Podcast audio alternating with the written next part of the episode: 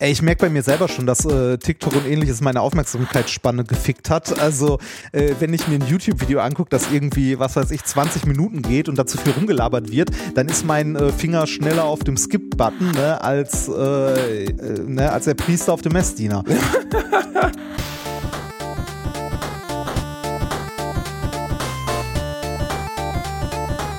Ich lache niemals unter meinem Niveau. Ladies und Gentlemen, willkommen, guten Morgen zu einer neuen Folge Alliteration am Arsch. Der Basti ist heute ein bisschen gestresst.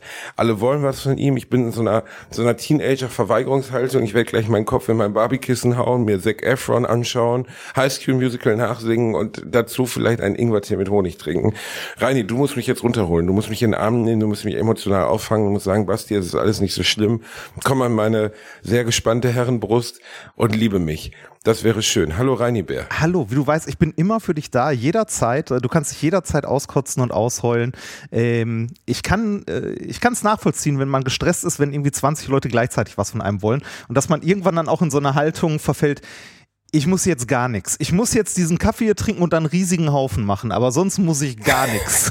Es ist schön, dass bei dir das immer mit Koten endet, aber ja, ich habe durch Berufssituationen manchmal so, so Sachen, wo einfach alle gleichzeitig irgendwas wollen und dann ähm, das ich will mich ja nicht beschweren. Es gab genug Zeiten, wo einfach niemand was von mir wollte, aber ich tendiere, ich bin so jemand, der dann irgendwann zumacht, wenn ich genervt bin dann ist das wie so eine, das ist wirklich wie so ein Gefäß, das überläuft. Und wenn dann auch nur ein Tropfen über dieses Gefäß rübergeschieden ist, dann ist vorbei.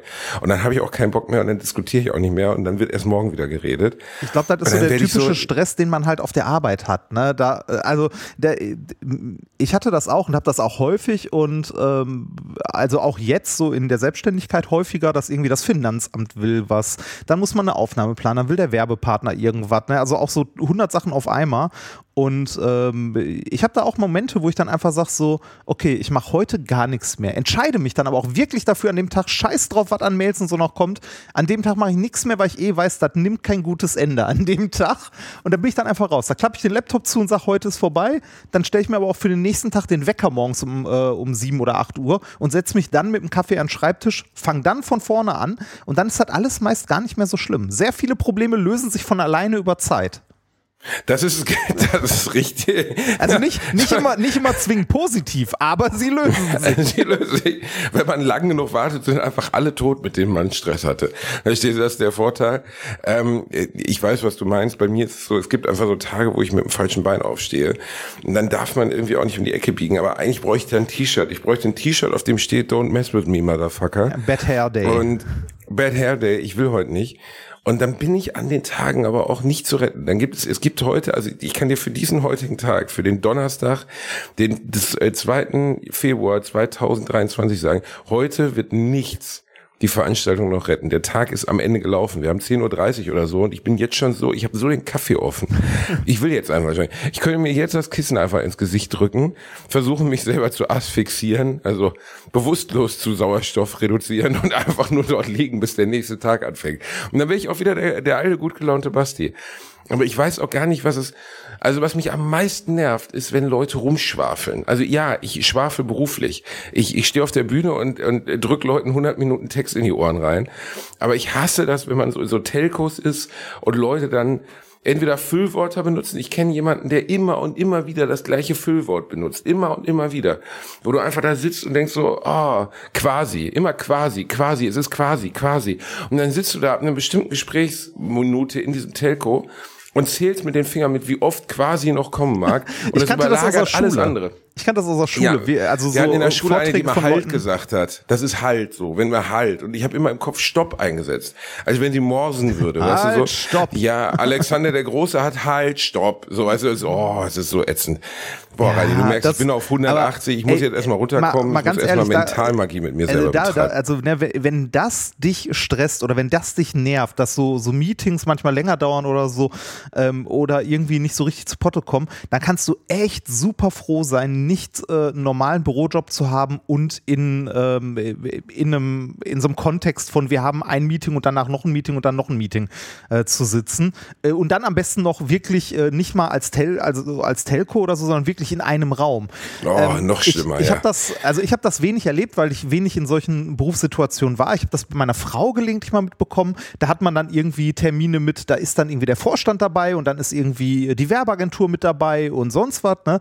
Und äh, gelegentlich habe ich dann so Meetings mitbekommen, wo ich mir nach, danach dachte, ne, ey, das Meeting hat jetzt zwei Stunden gedauert und das hatten wir in der Uni genauso bei Forschungsprojekten, ne, wo wir uns zusammengesetzt haben und dann irgendwie, wo es nicht um die Sache an sich ging, also die Forschung, sondern wo es zum Beispiel darum ging, wie man den Antrag formuliert, ne, welche Worte man da benutzt und so. Da habe ich da gesessen und dachte mir nach einer Stunde so, boah, dieses Meeting hätte auch in eine fünfzeilige E-Mail gepasst und wir hätten alle mehr yeah. Zeit. Der, der einzige Vorteil an der ganzen Sache ist, dass ich in weitesten Sinne, ich bin ja Alpha, wie wir wissen, ne? also wie Kollega sagt, ich bin Alpha Buddy und wenn ich ich das einzige was was positiv an meinem ganzen ich bin schnell genervt und dann könnt ihr mich alle mal ist dass ich so weit oben in der Nahrungskette bin dass mich zumindest keiner entlassen kann das ist schon mal ein großer Vorteil weil ja. sonst würde ich für so eine Scheiße einfach gefeuert werden das geht im Moment nicht weil ich ja im weitesten Sinne mein eigener Chef bin aber ich will auch Leute nicht brüskieren oder gegen den Kopf stoßen aber es gibt bei mir so ein Point of No Return, ab dem ich genervt bin und dann kriege ich das auch nicht mehr rumgerissen und ärgere mich über mich selber. Und in dem Moment zum Beispiel habe ich eben einfach eine Telco beendet mit den Worten, ich habe dafür jetzt keine Zeit, es tut mir sehr leid, aber ich check nicht, was ihr alle von mir wollt. Ähm, machen wir später. Tschüssikowski, Küsschen aufs Nüsschen, aufgelegt und in dem Moment, wo ich aufgelegt habe, habe ich mich schon geschämt dafür und habe direkt eine E-Mail an alle hinterher geschrieben, dass es mir sehr leid tut und ich habe es nicht so gemeint. Also so, ähm, sowas auszuhalten ist tatsächlich auch eine, äh, eine Kompetenz ne? also eine Berufskompetenz. Äh, da gibt es, glaube ich, sogar ein Wort für. Also ne, ich will jetzt nicht sagen, lang, so vielleicht? Ja, so, so ja, würde ich sagen, geht so in die Richtung Resilienz. Aber irgendwie ähm, auszuhalten, dass, äh, dass es gerade nicht so geht, wie man möchte und dass man irgendwie selber eine Lösung sehen würde und denkt so, das wäre doch so einfach, wir müssen doch nur XY.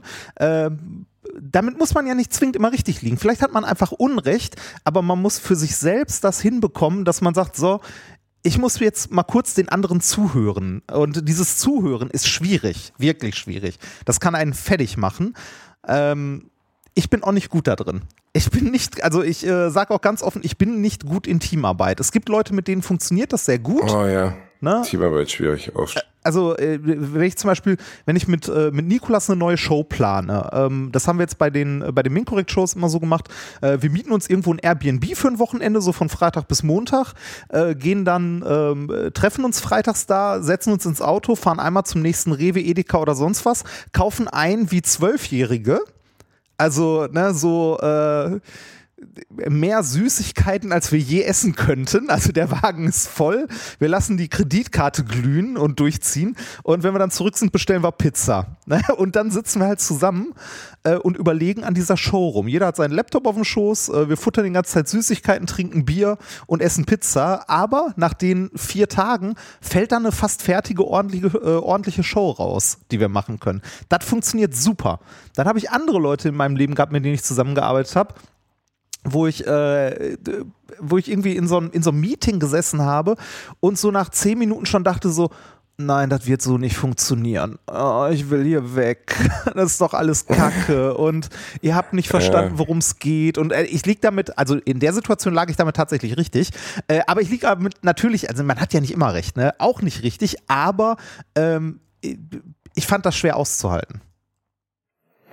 Und ähm, ich auch und äh, das ich es gibt einfach, ja, manche, manche Kombinationen passen, manche Kombinationen passen nicht mit Menschen. Also einfach in Bezug auf Zusammenarbeit. Das kann ganz unterschiedliche äh, Effekte haben oder ganz äh, unterschiedliche Situationen hervorrufen. Aber bei mir ist es manchmal so, also ich mag einfach nicht, wenn sich das zieht und zieht und zieht und man so das Gefühl hat, was machen wir denn jetzt hier gerade? Mhm. Weißt du? Also was ist das jetzt hier für eine Gaga-Kack-Diskussion, die keiner braucht? Und da bin ich dann, tendiere ich dazu, äh, auch mein Gesicht nicht kontrollieren zu können, so dass man merkt, dass ich genervt bin. Ah, das ist nicht so gut. Nee, ist nicht so gut. Das kann ich, ich bin dann einfach genervt. Ja. Und äh, dass das fürs Gegenüber uncool wirkt. Deswegen mag ich, ich hasse Telcos mit, mit Bild. Ich hasse es. Welcher Wichser hat sich das denn ausgedacht? Was soll denn das? Du, Was du ist das für eine Scheiße? lieber einfach nur? Ja, auf Echt? jeden Fall. Ah, auf okay. jeden Fall, auf jeden Fall. Ich finde nichts ätzender, als diese neue Tendenz, sechs Leuten ins Webcam-Gesicht zu gucken. Seit Corona haben wir das überall, dass ich jetzt überall muss ich mir jetzt Leute anschauen, die einfach die eine Webcam bedienen. Ich verstehe es nicht. Ich finde das unfassbar nervig. Und Also ich- ähm, es bringt mir persönlich nichts. Also ich finde das eigentlich ganz gut, man gegenüber zu sehen, weil man ja äh, dann auch Mimik und so weiter hat. Aber wo ich dir recht geben muss, seit Corona äh, ne, wurden ja mehrere Leute auch dazu gezwungen, sich mit der Technik zu beschäftigen. Deshalb haben wir jetzt, glaube ich, ich weiß nicht, ob das mal jemand wissenschaftlich wirklich untersucht hat, aber ich habe gef- das Gefühl, wir haben mehr Meetings, also virtuelle Meetings, als wir vorher hatten, vor Corona. Weil, Ja, weil so ein, bei so einem mehr. normalen Meeting, da muss man sich ja an einem Ort treffen, ne, sei es jetzt irgendwie in einer Firma, in einem Büro, in einem Meetingraum, der irgendwie äh, gebucht werden muss, oder sei es in unserem Job, wo man jetzt, sagen wir mal, als Selbstständige mit verschiedenen Partnern zusammenarbeitet, da trifft man sich ja meistens für Meetings in irgendeinem Café oder so. Äh, und äh, das finde ich auch immer ganz gut, das ist ganz nett. Da gehört ja auch äh, gerade in unserem Job so eine zwischenmenschliche Beziehung auch noch sehr dazu, weil man seine äh, Partner, mit denen man zusammenarbeitet, ja nicht jeden Tag sieht, sondern irgendwie so einmal im Monat oder so, wenn es hochkommt. Ähm, aber also diese Meetings finde ich noch okay, aber diese, diese ganzen, komm, lass uns mal hier äh, ein Meeting machen, ähm, wo wir uns bei Zoom zusammenschalten, die sind meistens, also meistens nutzlos. Ich finde auch Ja. so, äh, ich habe von meiner Frau den Begriff, ich kannte den vorher nicht, weil ich halt, ne, wie gesagt, ich habe nur an der Uni rumgehangen. Jurfix. Der Jurfix, genau. Der einmal in der Woche Jurfix. gibt's. Ich habe heute auch zwei Jurfixes. Oh, oh. Ist so ein fester Termin und jeder sagt mal, was er gerade zu tun Ja, hat. ist ja, ist ja grundsätzlich an sich okay, wenn man bei der NASA arbeitet. Aber manchmal sitzt man auch zusammen und stellt so fest, man hat hier gerade gar nichts zu tun. Also ich, ah, ich, ich weiß es nicht rein. Ich bin heute, hört so, ich, ich müsste eigentlich mit einer guten mentalen Haltung da reingehen, weil ich habe mir gestern Abend Kollegen angeguckt und habe die ganze Zeit mit offenem Mund da gesessen. Und es war äh, Timon Krause, der Mentalist. Und ich bin ja ganz ehrlich, ich habe mich sogar im ersten Programm über Mentalisten lustig gemacht. Ich äh, kann mit Mentalisten gar nichts anfangen. Aber Nee, ich- Timon ist einfach ein sehr guter Bursche. Okay, da, da bin ich mal gespannt, weil für mich sind Mentalisten auch immer so äh, äh, Aushilfs-Copperfields. Ja, aber das ist es nicht so richtig. Ähm, äh, nee, das kann man eigentlich wirklich nicht sein. Das wäre unfair. Ja, glaube Ähm, ich, glaube ich. Ja, Warte mal, wie, wie hieß weil- der? Weil irgendeinen habe ich letztens im Fernsehen bei irgendeinem Beitrag Team, gesehen. dann war das der, den du gesehen hast. So ein Ah ja, großer, ich- schlagsiger mit äh, braunen Haaren, recht gut aussehend, ähm, Ende 20. Ähm, Timon Krause heißt er. Dann- dann fand Geht ich- mittlerweile an vielen Stellen durch die Decke und äh, zu Recht, weil das, was er macht, ähm, ist wirklich beeindruckend. Dann dann fand ich das sehr gut, weil in dem Beitrag, den ich gesehen habe, hat dieser junge Mensch, äh, wahrscheinlich war der das tatsächlich, warte mal, ich muss mal googeln, Timon Krause. Mhm. Ähm, ja, das war er. Ähm, da, der hat nämlich, ähm, äh, was mir bei Mentalisten immer auf die, also richtig auf den Sack ging, so wie hier Vincent Raven oder so, der hat ja auch hier Mhm. einen auf Mentalist gemacht. Oder diese, äh, wie, wie hieß nochmal dieser berühmte Straßenmentalist aus äh, Amerika? Äh, äh, David Blaine, Ja, über den sie auch alle lustig gemacht haben, der am Ende irgendwie richtig abgestürzt ist. Dynamo, Dynamo, was Ähm, der? Boah, weiß ich nicht mehr. Also ir irgendeiner, der, der so, so Rockstar-mäßig so ein bisschen äh, Glamrock, der sah aus wie so, also der hätte auch Sänger von irgendeiner Glamrock-Band Ah, sein können. Chris Angel. Chris Angel. War das Chris Angel? Ja, das war Chris Angel. Ja, wenn du jetzt Rockstar-mäßig, dann muss es Chris Angel sein. Der sah immer so affig aus, ja, als wäre er jetzt bei, Ja, bei genau. Guns N' Roses Exakt, genau. Aushilfstrommler Ja, ja, wäre, genau ja. der, genau der. Und äh, ich konnte diese Form von Mentalisten nie ernst nehmen, weil die ihre, also Mentalist ist ja auch, also ist auch ein komisches Wort, weil die ihre Kunst, und es ist eine Kunst, die die machen, ähm, oder eine Technik, äh, also Vincent Raven oder hier äh, dieser komische Spinner da, die haben das immer äh, so verkauft, als wäre das Zauberei oder Magie, ne? als hätten die irgendwie die Verbindung zu einem höheren Wesen, bla bla bla. Ne? Hier Vincent Raven mit seinem scheiß Raben. Ähm, und äh, Timon, Timon Krause hieß er, ne? also auf jeden Fall Ja. dem Beitrag, den ich gesehen habe, da hat er erklärt, wie er das macht. Wie das funktioniert. Und dass Ja. das nicht irgendwie Magie oder irgendwie bla bla bla ist, sondern einfach ähm, zum Beispiel Wahrscheinlichkeitsverteilungen ausnutzen. Ne, ist ja der, der Genau. Klassiker, äh, denk an eine Zahl von äh, 1 bis 5 oder so, da ist der Klassiker, dass die meisten Leute 3 sagen, weil es halt die Mitte ist. Ne? Mhm. und äh, die Leute dann äh, schon irgendwie in ihrem Kopf, sie haben die Zahl 1 und 5 gehört, damit fällt die schon mal raus, bleibt noch die 2, 3, 4 und dann tendieren die Leute meistens zur Symmetrie, also nehmen sie die Mitte und äh, also das hat er so nicht erklärt, äh, ich möchte dem keine Worte in den Mund legen, aber er hat halt erklärt, wie die Sachen, die er da gemacht hat in, der, in dem kurzen, ich glaube 10 Minuten Stück, es war irgendwie Frühstücksfernsehen irgendwas, ähm, wie das funktioniert und hat das nicht als Zauberei verkauft, sondern nur als, äh, ja, als äh, geschicktes Ausnutzen von Wahrscheinlichkeiten und ähnlichem. Genau, und das tut er halt nicht. Also, dass er dir jetzt da irgendwie erzählt, ich kann mit dem Rahmen Abraxas reden und fängt ja. an, ein Fantasiestimmchen zu sprechen.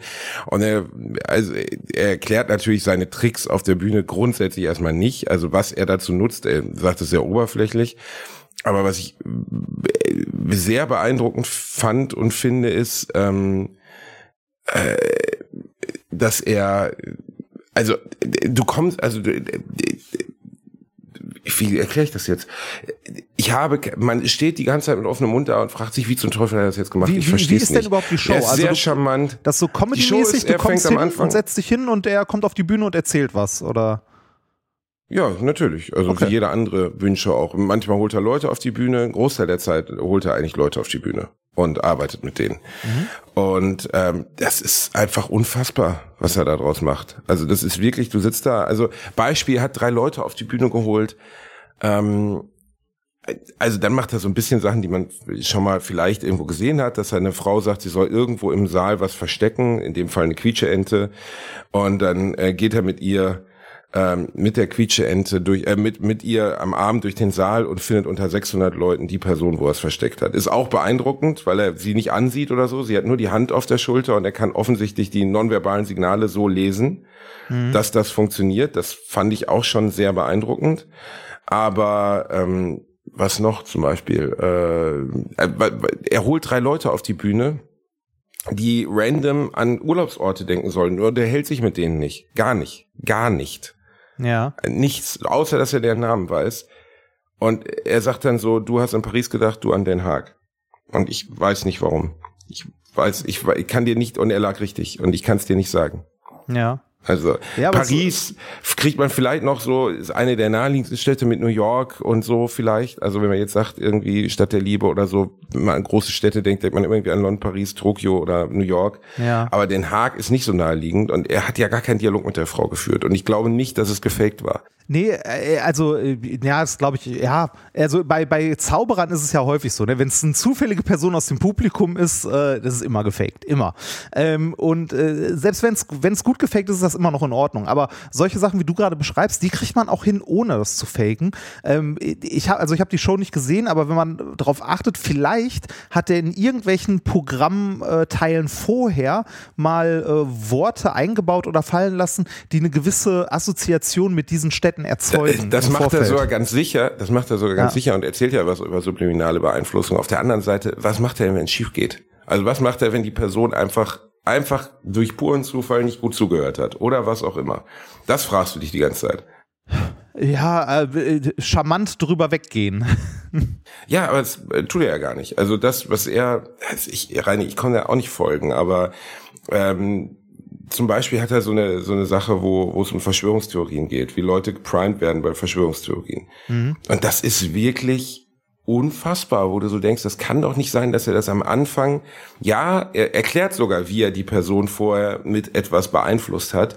Aber dass es so zielsicher funktioniert in dem Moment, macht dich einfach, du sitzt da und denkst, das gibt's doch nicht. Also wie, wie zum Teufel hat das funktioniert? Ja, also du, du hast auf jeden Fall bei solchen Nummern, und da bin ich mir fast sicher, immer eingeweihte Leute noch im Publikum sitzen. Das ist so der Klassiker bei Zauberern.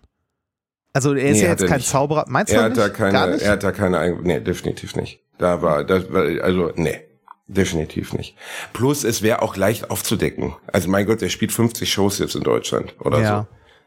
Dann gehst du in zwei Shows hintereinander und sagst, hör mal, das ist doch die Melanie von gestern Abend. Also, ja, muss ja nicht die gleiche, kann, muss ja nicht die gleiche Person ja, sein. Er ist, er ist ein wirklich netter Kerl, aber so groß, dass er sich jetzt eine Busladung voll Statisten leisten kann, ist er jetzt auch noch nicht. Also. Ah, geh mal an der Schauspielschule mit einem Butterbrot vorbei. Das ich suche Leute, ja. komm mal rein im Bus so. Du kannst doch so tun, als wenn du hypnotisiert bist. Er hypnotisiert am Ende auch Leute. Ähm, und das ist schon, wo du so denkst, Wahnsinn. Also, also einfach, mhm. er hypnotisiert nicht einen, sondern 30. Oh, und cool. ähm, bei manchen funktioniert und er versucht dann rauszufinden, wer von denen die beeinflussbarste Person ist, anhand von Kriterien. Also die ja. Person, die am besten auf sowas anspringt.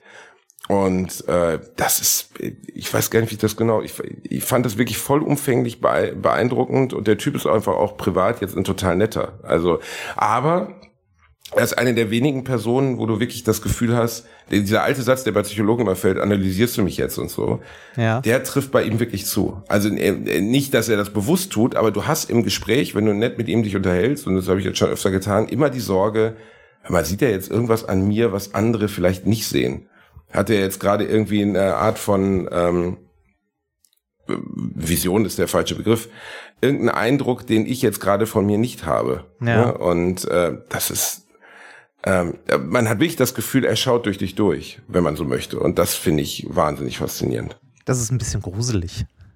Ja, ist auch ein bisschen gruselig. Ja. Definitiv hab, ein bisschen äh, gruselig. Witzigerweise, obwohl ich weiß, dass du Psychologie studiert hast, ähm, habe ich äh, bei dir nie das Gefühl gehabt, dass du in irgendeiner Form irgendwas analysieren kannst. Nö, überhaupt nicht. ein dummes, aber das ist bei mir jetzt halt nichts mit dem Studium zu tun. Ich bin einfach ein dummes, uneinfühlsames ja, Schwein. Ja. Meine Frau sagte das mal zu mir so, Gott sei Dank bist du kein Psychologe geworden. Ich sag, warum denn? Du hast schon zu zwei Leuten mit Depressionen gesagt, reiß dich mal zusammen, Basti. Das ist der schlimmste Ratschlag. Das stimmt überhaupt nicht. Das habe ich, habe ich nur mal so zwischen den Zeilen durchblicken lassen, dass der Person doch ganz gut. Nein, habe ich nicht, bevor wir jetzt wieder böse Mails kriegen. Aber es stimmt, dass äh, eine gewisse Einfühlsamkeit sicherlich e elementar wichtig ist, wenn man ja. zum Beispiel als Therapeut arbeitet und dass die mir manchmal abgeht. Manchmal. Und, ja, das ähm, ist ganz, immer, ganz selten. Also ganz meistens, selten, aber meistens bist du eine sehr einfühlsame Person. Danke, Rein. Bitte. Werbung. Als kleiner, dicker Junge, der ich nun mal leider bin, habe ich mich in letzter Zeit häufiger mit dem Thema Krankenversicherung auseinandergesetzt. Genau genommen mit privaten Krankenversicherungen. Und wenn du wie ich überfordert bist von dem riesigen Angebot an Tarifen, das es da so gibt, dann check mal die kostenlose Clark-App aus. Das ist wirklich fantastisch, weil mit Clark hast du all deine Versicherungen im Überblick und kannst sie von überall aus digital managen. Das ist ein echt dicker Vorteil. Dank des praktischen Tarifvergleichs siehst du außerdem in Sekundenschnelle, welche die passende Krankenversicherung für dich und deinen individuellen Lifestyle ist. Und solltest du wirklich mal Fragen haben, helfen dir die Expertinnen von Clark immer persönlich weiter. Per Telefon, Videocall, Chat, E-Mail, Fax, die kommen theoretisch zu Hause vorbei, reiten auf einem Pferd vor, schmeißen dir eine Brieftaube ins Gesicht, das ist unglaublich. Okay, die letzten drei Gründe stimmen nicht, aber das ist wirklich wahr, sie sind immer erreichbar. Weiteres großes Plus, Clark gehört zu keiner Versicherungsgesellschaft, berät dich also immer unabhängig und in deinem Interesse. Also tausch das Wartezimmer gegen das Behandlungszimmer und lad dir die Clark-App runter. Mit dem Gutscheincode AAA34, AAA34, erhältst du außerdem bis zu 30 Euro Shoppingguthaben für Brands wie Apple, Zalando und Co. Die Teilnahmebedingungen und alle weiteren Infos findet ihr wie immer in den Show Notes. Werbung Ende. Wie geht's dir denn so? Erzähl doch mal aus deinem Alltag. Äh, wie, ganz gut. Wie war, war die Geschlechtsumwandlung? Ich war, ich war letztes Wochenende in äh, Berlin äh, weil wir dort äh, nach einer kurzen Pause von etwas mehr als einem Monat wieder unseren ersten äh, methodisch inkorrekt Live-Termin hatten. Und das war ganz witzig, weil Nikolas und ich auf der Bühne standen und äh, die ein oder andere Folie komplett vergessen hatten, dass wir die ja haben. Das ist natürlich ähm, der Vorteil, wenn man zu zweit ist, dann kann notfalls der andere auffangen. Ne? Ja, richtig, hat, hat auch super funktioniert. Und äh, also wir hatten auch wie, also mal wieder sehr, sehr viel Spaß. Wir waren bei den Wühlmäusen und äh, es war ausverkauft. Und äh, es war einfach irgendwie, es war toll, ähm, weil das. Äh, Wühlmäuse ist auch ein schöner Ort zum ja, Spielen, super, oder? super. Weil man, man konnte auch, das Publikum war auch super. Man konnte ein paar äh, böse Witze über Berlin machen, ohne dass sie direkt beleidigt sind. Äh, hat, hat gut funktioniert. Also war ein, war ein schöner Abend. Äh, und ich war vorher noch, also ich bin ja gerade im Ruhrgebiet, ähm, ich war vorher noch mit äh, Nikolas Blutspenden, da haben wir ja von erzählt. Beim letzten Mal habe ich ja, also wir haben ja kurz vor der Blutspende aufgenommen. Ich habe beim letzten Mal gesagt, äh, ich gehe gleich Blutspenden. Und das haben wir jetzt mhm. hinter uns. Wir waren beim DRK in Essen auf der Kettwiger Straße und äh, das war echt gut. Also es hat. Äh, das war gut. Es war vier nee, von fünf Sternen. Ich, so schön war Blutspenden Ich will jetzt nicht sagen, das hat Spaß gemacht, ne, weil, äh, aber es war super interessant und ähm, man, also ich habe mich danach sehr gut gefühlt. Also nicht äh, im Sinne von, dass Jetzt ich moralisch oder? Ja, ja, also man, man fühlt sich einfach gut, man freut sich, weil man weiß, also ich zumindest, äh, freue mich und Nikolas ging es ähnlich, weil man weiß, man hat was Gutes getan und Menschen geholfen. Ne? Und äh, wir haben da, also wir, wir haben die Gelegenheit ja genutzt, habe ich beim letzten Mal auch erzählt und die ist ganz gut geworden. Äh, wir haben unsere aktuelle methodisch inkorrekt Folge, haben wir nicht wie üblich mit irgendwie wissenschaftlichen Themen und so weiter, sondern äh, wir haben Aufnahmegerät mitgehabt und haben während der Blutspende den Prozess begleitet so ein bisschen, also von der Registrierung unten, wenn du reinkommst, über den Amnesebogen, den du ausfüllst, bis hin zu äh, nachher auf der Liege liegen und Blut abgenommen bekommen und haben dann anschließend noch ein äh, Interview mit dem Pressesprecher vom DRK gemacht, der da war. Und äh, ist, glaube ich, eine ganz angenehme, also ist eine schöne Folge geworden. Kannst du auch mal, wenn du irgendwie die nächsten Tage unterwegs bist, mal reinhören. Geht etwas über eine Stunde. Ähm, Tonqualität ist, äh, ja, ist ganz okay. Hier und da ein bisschen so mittel, weil wir halt nur so ein mobiles Aufnahmegerät dabei hatten und da in einem halligen Raum auf einer Liege lagen. Ähm, ja. Aber ich, äh, für mich war es super interessant, diesen Prozess mal zu begleiten, weil ich überhaupt keine Ahnung hatte, was mich erwartet. Und äh, ich war auch überrascht, wie schnell das geht. Also die Blutspende an sich, ne, also Nadel in den Arm, halben Liter Blut raus und äh, das war's, dauert ungefähr sieben Minuten. Oh wow, okay. Ja. ja. Also der Puls pumpt das Zeug da relativ schnell raus. Ne? Ja, ich, ich hatte auch immer nur so äh, von, von Freunden, die halt Blutplasma spenden waren, oder meine Frau geht regelmäßig Blutplasma spenden, äh, hatte ich so im Kopf, dass das so eine halbe, dreiviertel Stunde dauert. Aber so eine Vollblutspende dauert gar nicht so lange, weil da ja nicht die Blutbestandteile rausgewaschen werden, sondern du einfach dein Blut halt abgibst, einen halben Liter. Und äh, das geht erstaunlich schnell. Die Leute beim DRK in äh, Essen waren alle super, super freundlich. Äh, du kommst halt hin, bekommst dann erstmal, wenn du möchtest, also während du den Amnesebogen ausfüllst, also musst irgendwie so 30 Fragen auf einem Tablet beantworten, äh, bekommst halt Essen, also Kuchen, Schokolade, Getränke, so viel du willst. Ähm, machst dann halt die Spende, bleibst dann nochmal irgendwie zehn Minuten. Da hatten sie dich, ne? Ja, genau, da, da hatten sie, sie mich. Wenn Snickers umsonst geht bleibst, bleibst halt nochmal zehn Minuten auf der Liege liegen. Ähm, die fragen dich die ganze Zeit, ob alles okay ist, sind auch sehr einfühlsam, gerade mit Erstspendern. Und äh, dann setzt du dich danach nochmal rüber ins Bistro und äh, isst nochmal was und Ach, kannst dann irgendwann gehen. Oder wird nochmal ein Croissant. Nee, das, ist, es nennt sich da tatsächlich Bistro und es sieht besser aus als die Mensa in der Uni. Also, okay. Es wirklich, also wirklich, äh, also ich glaube, äh, in Kettwig das ist auch schon so eine Premium-Blutspendestation. Äh, kann man auf jeden Fall mal hingehen und mal machen. Äh, wir haben schon ein bisschen Feedback dazu bekommen, natürlich von Leuten. Wir haben Fragen mitgehabt. Also wir haben vorher gesagt, hier schreibt uns mal Fragen, wenn ihr irgendwas wissen wollt, dann stellen wir die für euch. Haben wir auch gemacht. Also da kamen auch äh, diverse kontroverse Themen auf, wie zum Beispiel, wie ist das denn für äh, Homosexuelle? Dürfen die Blut spenden oder nicht? Weil du durftest ja ganz, ganz lange als homosexuelle äh, Person kein Blut spenden. Das ist heute nicht mehr so.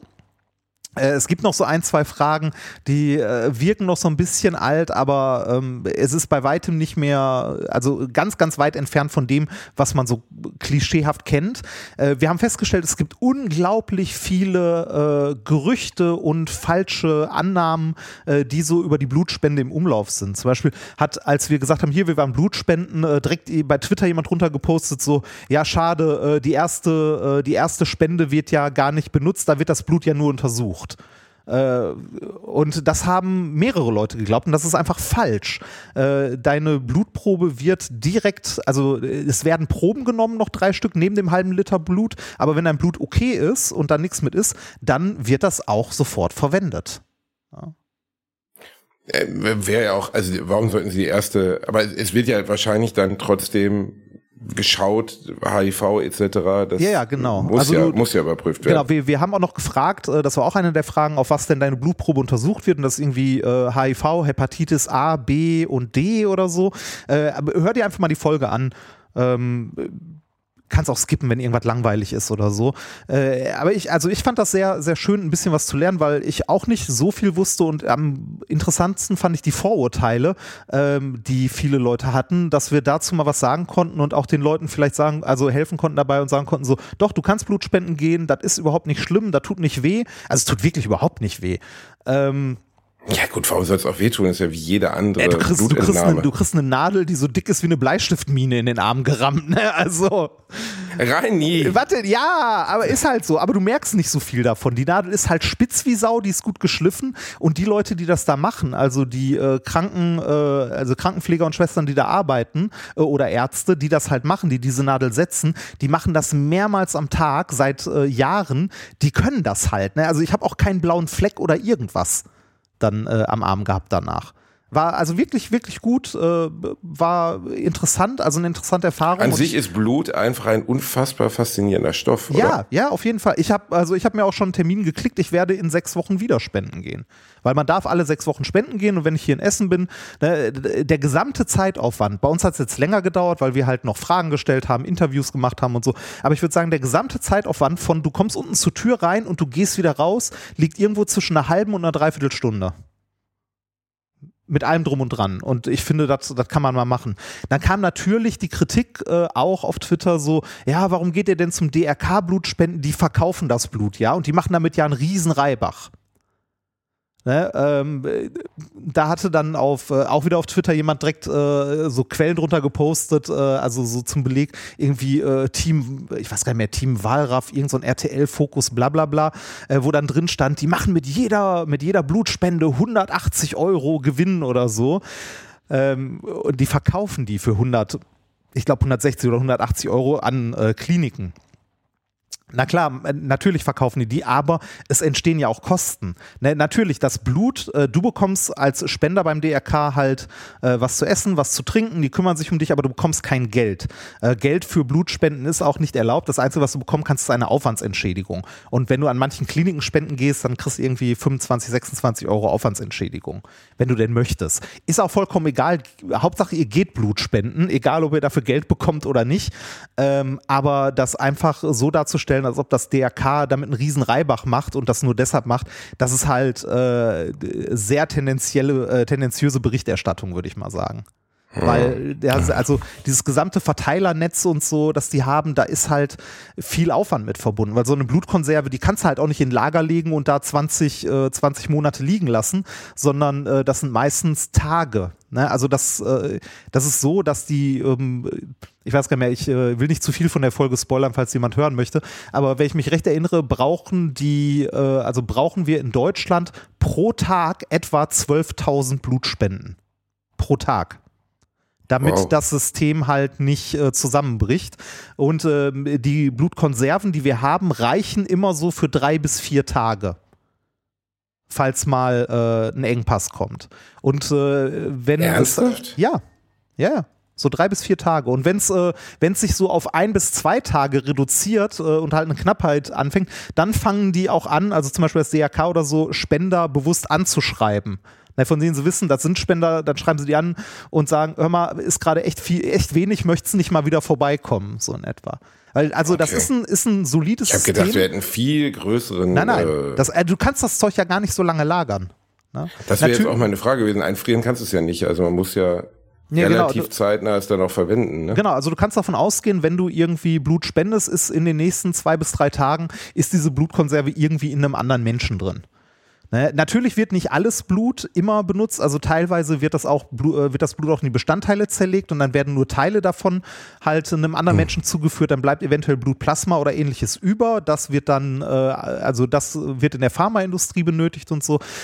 Es ist aber generell so, wenn du Blut spenden gehst, tust du damit definitiv was Gutes und man sollte das auch machen, wenn man kann. Und äh, ob man wirklich nicht kann und aus irgendeinem Grund ausgeschlossen ist, da sollte man nicht im Internet rumgoogeln, sondern einfach mal in einer Klinik, also in einem Blutspendedienst oder beim DRK, einfach mal anrufen und nachfragen. Weil mhm. es gibt nur ganz, ganz wenige Leute, die wirklich von Blutspenden ausgeschlossen sind. So was wie Krebspatienten oder so. Oder wenn du dauerhaft bestimmte Medikamente nehmen musst oder. Ja, ja, gut, das macht natürlich auch Sinn. Ne? Ja. Das, so doof das jetzt klingt, dass Menschen, die dauerhaft äh, eine chronische Krankheit haben und deren Blut von einem Medikament in ja. Anführungszeichen da, durchsetzt ist. Da kommt aber auch drauf an, welches Medikament. Ne? Weil zum Beispiel Nikolas ähm, nimmt Medikamente, weil er einen hohen Blutdruck hat, also einen zu hohen Blutdruck, und das ist kein Problem. Ähm, okay, weil die abgebaut werden, oder? Ich, ich weiß es nicht, warum das kein Problem ist, aber die gehen auf jeden Fall. Ne? Also es ist auch bei jeder Spende hast du immer vorher nochmal ein Arztgespräch für ein paar Minuten. Also, wo der Arzt mit dir deinen Fragebogen durchgeht und du kannst Fragen stellen. Äh, je nachdem, was du angekreuzt hast, stellt er dir nochmal Fragen, äh, guckt, welche, wenn du Medikamente nimmst, was für welche, ob das problematisch ist und so weiter und so weiter. Und im schlimmsten Fall sagt der Arzt dann irgendwann so: Du, tut mir leid, aber äh, du kannst leider heute nicht spenden oder so. Ne? Und einfach vorher mal, also wenn man glaubt, äh, es geht nicht, weil Diabetes oder was weiß ich nicht was, einfach mal anrufen und nachfragen.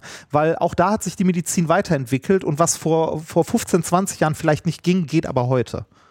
Was mich überrascht. Am Ende ist es ja. ein Move, etwas ähm, originär uneigennütziges Gutes ja, zu tun, oder? Ja, also. ja, und es wird überall gebraucht. Ne? Also mein, meine Eltern haben bei ihren OPs halt garantiert äh, Blutkonserven bekommen. Ich weiß nicht wie viele.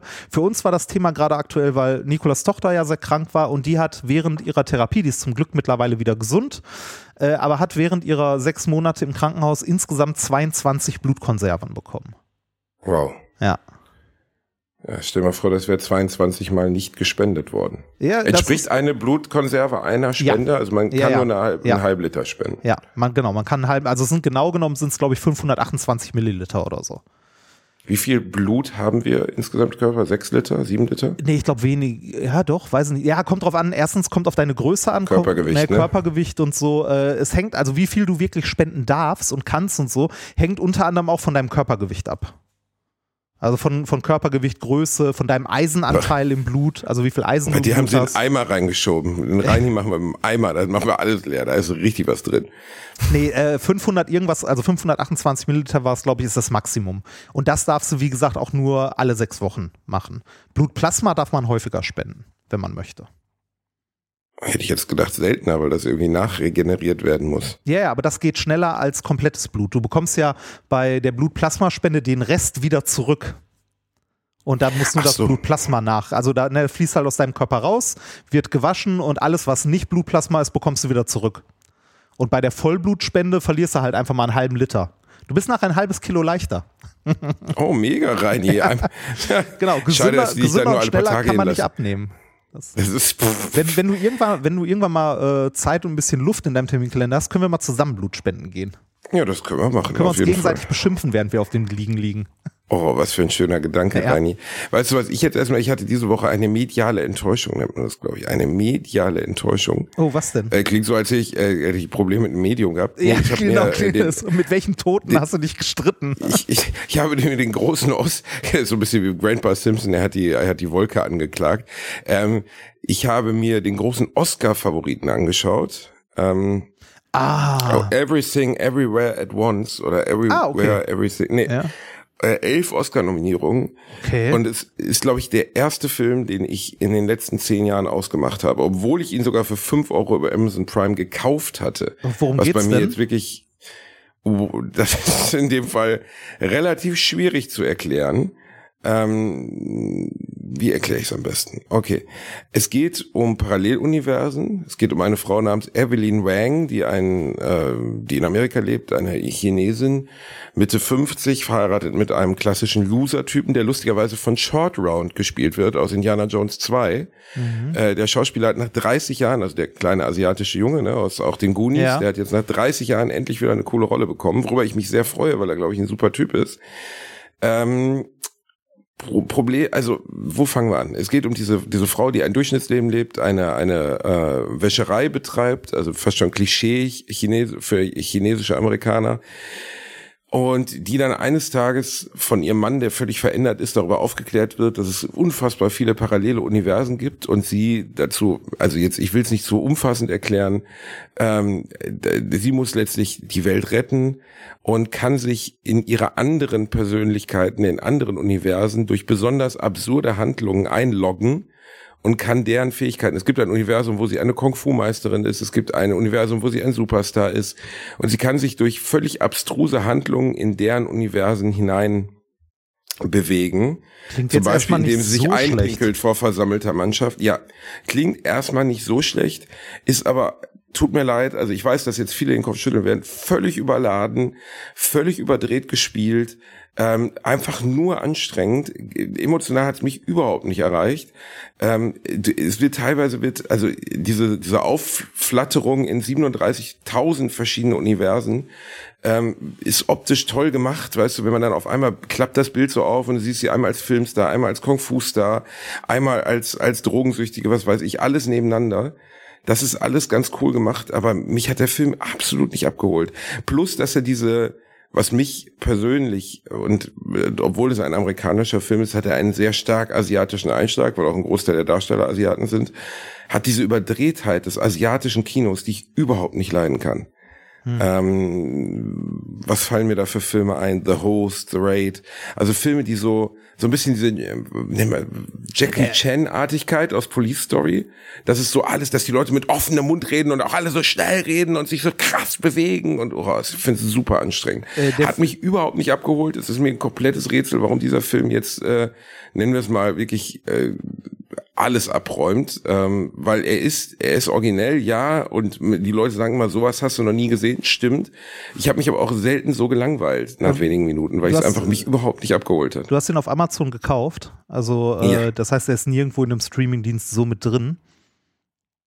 Ähm, äh, meiner Kenntnis nach nicht. Das ist dann wahrscheinlich der Grund, warum ich von dem so viel, also ich habe den mal irgendwo gehört, aber ich habe den jetzt nicht so präsent gehabt und der war ja schon äh, März, April 2020, Jahres, ja. äh, 2022 im Kino, genau. Der heißt ja, aber ist von Anfang an beschissen worden mit Preisen, also alle waren begeistert, völlig begeistert von Everything, diesem Film. Everything, Everywhere, All at Once heißt der. Ja, und das beschreibt's auch, ne, also relativ gut, weil genau das passiert die ganze Zeit. Also alles die ganze Zeit parallel. Ja. Ähm, es ist auch filmerisch dafür, dass er, glaube ich, noch nicht mal säuerlich teuer war.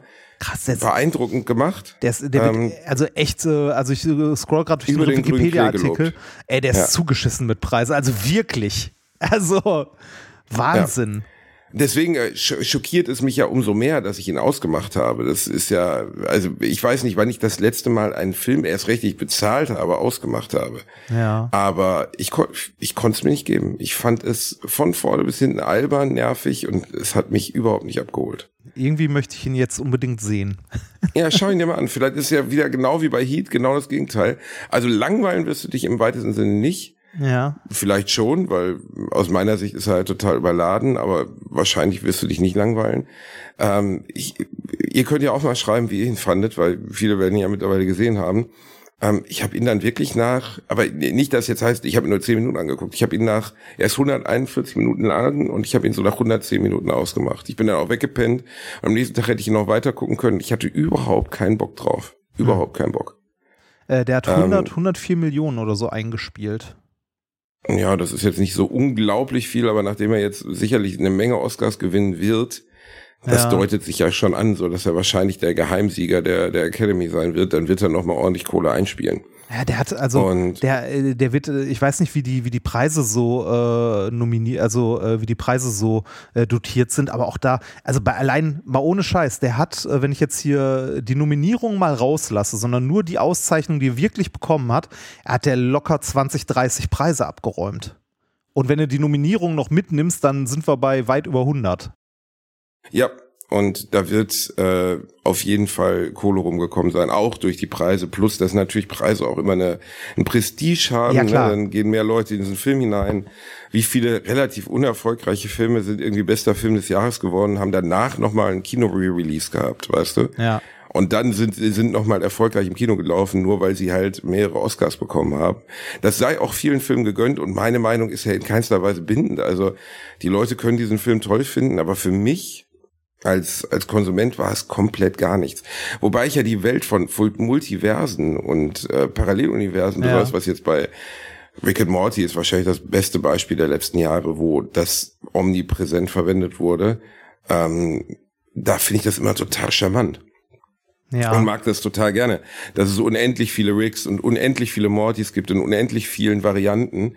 Vielleicht funktioniert es für mich auch als Comic besser als als Realfilm.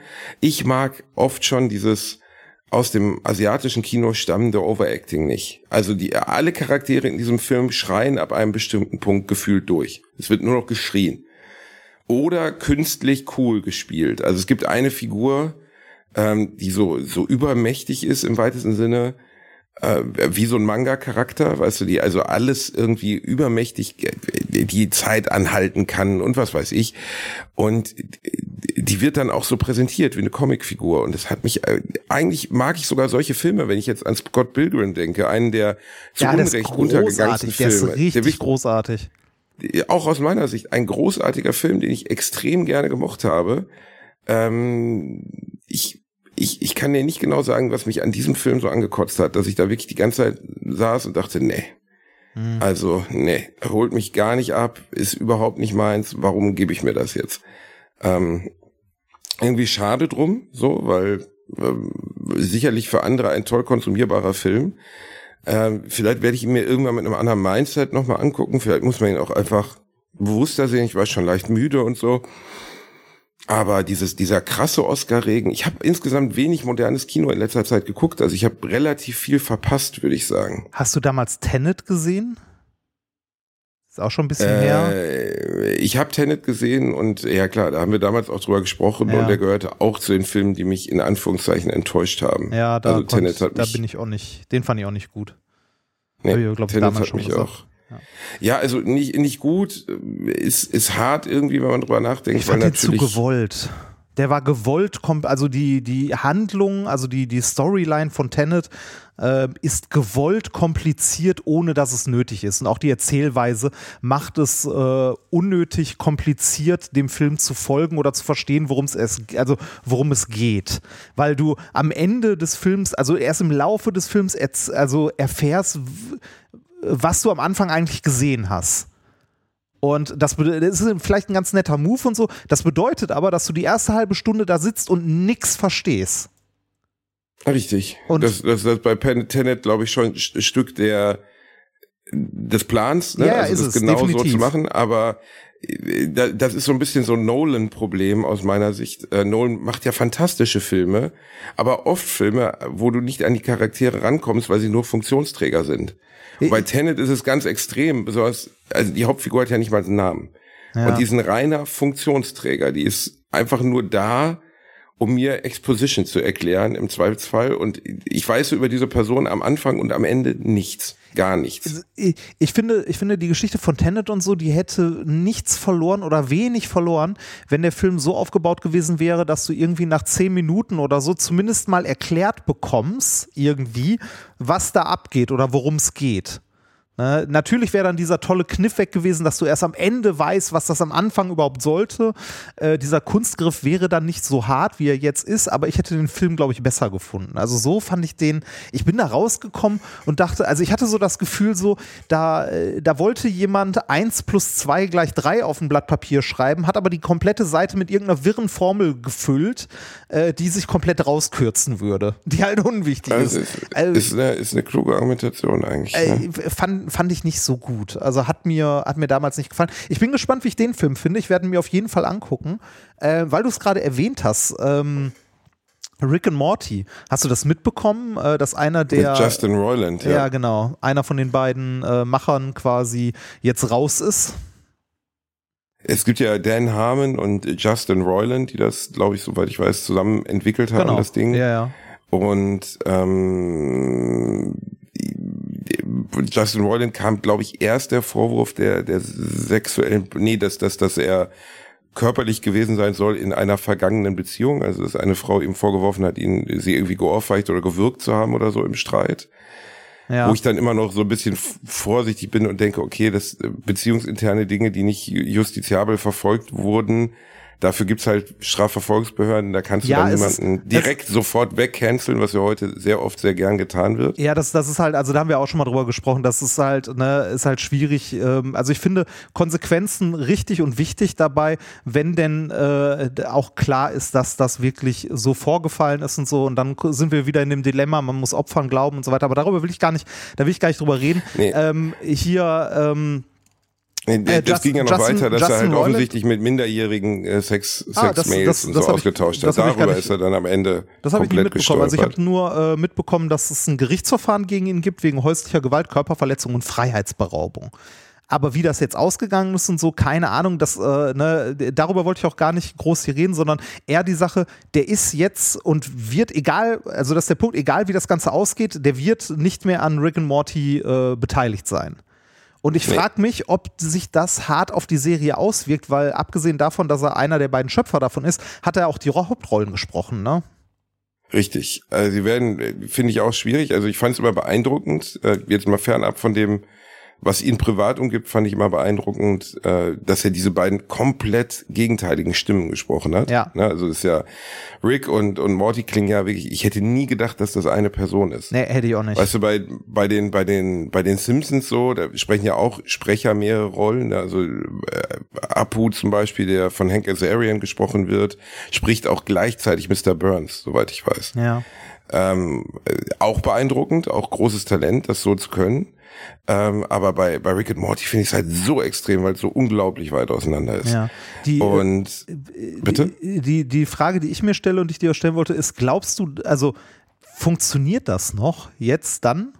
Die Serie? Die Show selbst? Ja. Ja, das ist eine gute Frage, ne? Also pff, wirklich eine gute Frage. Ich ähm, also ich hätte jetzt eher den kreativen Input, den ich natürlich nicht weiß, inwieweit der, wie groß der von seiner Seite war, aber da er ja so gesehen mit Dan Harmon der Co-Schöpfer dieser Serie ist und Rick und Morty zeichnet sich ja jetzt nicht über die Stimmen aus und auch nicht über die eigentlichen Humor, sondern über diesen unglaublichen Ideenreichtum, der da reingepackt wird.